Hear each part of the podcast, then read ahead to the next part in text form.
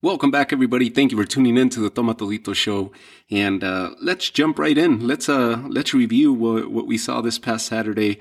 Um, awesome fight to me. It was a it was an awesome display of uh, boxing between Danny Garcia and uh, Errol Spence. I, I, saw some comments where people were thinking that this fight was a dud, that uh, the fight could have been more exciting, and uh, you you have to attribute that to the the perfect execution on behalf of Errol Spence. Uh, he set the pace, uh, much like I was um, I was talking about on the preview show. I saw Errol Spence being able to set the tone of the fight if he was able to establish his distance to where it allows him to to uh, to execute his boxing uh, from a comfort from a comfortable point in the ring, and he constantly keeps that uh, that that distance. He keeps that gap between him and the other fighter because of his reach. He he uses he utilizes his reach fairly well, and so so it's it's something that that I've caught onto uh, in his last few fights. Uh, however, for me, what I was seeing was at least prior to the fight, my belief was that if Danny Garcia was able to take away some of that distance and be willing to take some hits, play the gambit basically be willing to take some hits in order to compromise that distance um, that Errol Spence is accustomed to uh, to using uh, to his favor, then Danny Garcia would have some success in a closer range fight. Now he tried. And he had some good punches. He he executed some decent punches in, in which he uh, he did mark up Errol Spence um, somewhat to to the face, but not as damaged as uh, Danny Garcia walked out of the fight. Uh, his left eye took the the major brunt of the uh, of the damage, uh, and that was due to the jab. Errol Spence's jab was on point. He pitched the perfect plan.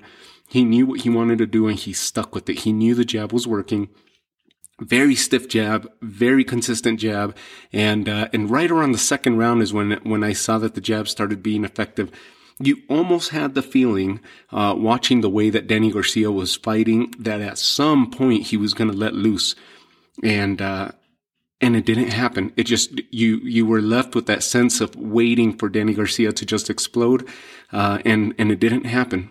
A lot of it had to do in which when he did fight a short range and a short range fight, and he got inside the pocket. Errol Spence was ready for that normally, and at least for me, I was thinking Danny Garcia might have had a shot to catch him off guard. Uh, Errol Spence was ready for to give up the space, fight inside the pocket or the phone booth, as they say, and um, and he was he was ready by pushing Danny Garcia back and back out to a distance uh, by way of body shots, and he executed some heavy, heavy body shots that he landed uh, on Danny Garcia, and he would go right back to the jab, reclaim his spacing, reclaim his distance, and it was just it was masterful in a way. Uh, what, what Errol Spence, uh, the way that he boxed uh, on, on, Saturday night. Uh, the cobwebs are gone, like he said in a post-fight interview. Uh, if anybody was doubting uh, or or being doubtful as to what version of Errol Spence would show up, especially coming off of that long layoff and coming off of that really bad car accident that he had. Um, people weren't sure what Errol Spence, what version of Errol Spence would show up, uh, how much that accident affected Errol Spence and the layoff. Uh, it was almost as if he had just fought a few months back.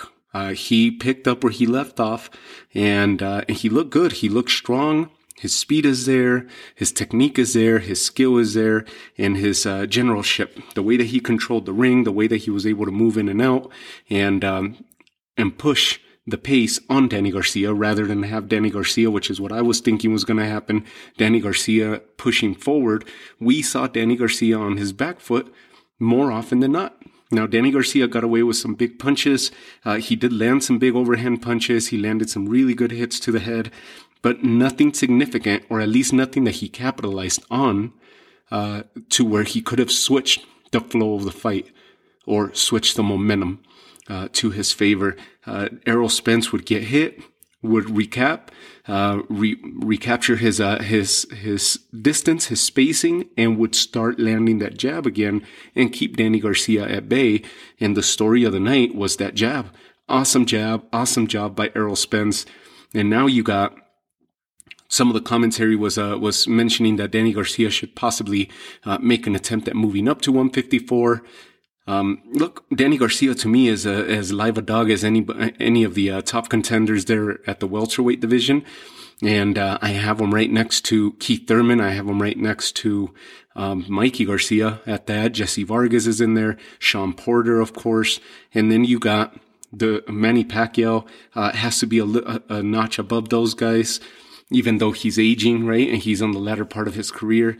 But there's there's two chairs that are leading this uh, this room. Two chairs in the front row, and they're both occupied at the moment. And you have Errol Spence and you have Terrence Crawford uh, sitting there uh, side by side as the one A and one B, or the or the one A one A. I mean, you name it. This fight has to happen.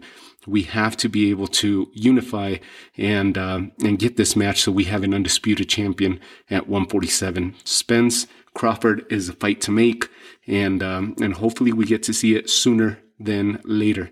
Um, awesome fight, awesome card as well. You saw Josesito Lopez uh, pull out a victory. You saw uh, Fundora, who's a fairly tall fighter, very impressive, uh, very impressive fight uh, and stoppage on on his end. And uh, so fun card overall, and uh, and awesome. I thought the fight was awesome. It was going to be very technical. It was going to be boxing at its highest level, or at least near its highest level. And we saw a masterful performance on behalf of Errol Spence, and uh, and let everybody know that hey, he's he's the top dog at welterweight. And Terrence Crawford made his case a few weeks back as well. So let's hope that we get to see this fight uh, for the undisputed, the lineal championship at welterweight uh, between uh, Terrence and uh, and Errol Spence. Of course, it would be mostly public opinion, right? Because there's still one title that's flowing out there, and that's uh, around Manny Pacquiao's waist. So that would prevent uh, either of these guys from actually securing all the titles. Nonetheless, by public opinion, we know who the man would be uh, at that weight division should these two fight, and we have the victor come out on top, uh, whether it be Spence or Crawford. So. Uh, I don't know what, I, I don't think we're going to get that fight next. I think Spence is possibly going to get Manny Pacquiao next. Um, it's going to be an easier fight, being that both of them are involved with PBC. Uh, for Terrence, I don't know what's next for him. Hopefully, a big name like a Shawn Porter or a Thurman, but that's going to be hard as well because of promotional companies. And uh, and he's been having his issues with Bob Arum as well. So who knows where he goes? Who knows if he stays with Top Rank or if he ends up making the jump over to PBC, and you bet that if that happens, all those big fights are going to be just a matter of time. So awesome fight on behalf of Spence, masterful performance in my eyes, and uh, let's see let's see what we got coming up next. But uh, let me know what you guys think, what you guys thought of the fight, and uh, if you guys enjoyed it, if you guys didn't like it, let me know why. Uh, I I thought it was an awesome performance, and um, also, this is the 50th episode. So thank you guys for your continued support, uh, for continuing to listen, for lending your ear to me for a few minutes at a time. And, uh, this is our 50th episode. I can't believe that we already got to 50 and I got 50 more planned, uh, and, and we'll be coming up with some more episodes here in the coming days. So thank you guys again for tuning in to the Tomatolito show and I'll talk to you all soon. Take care.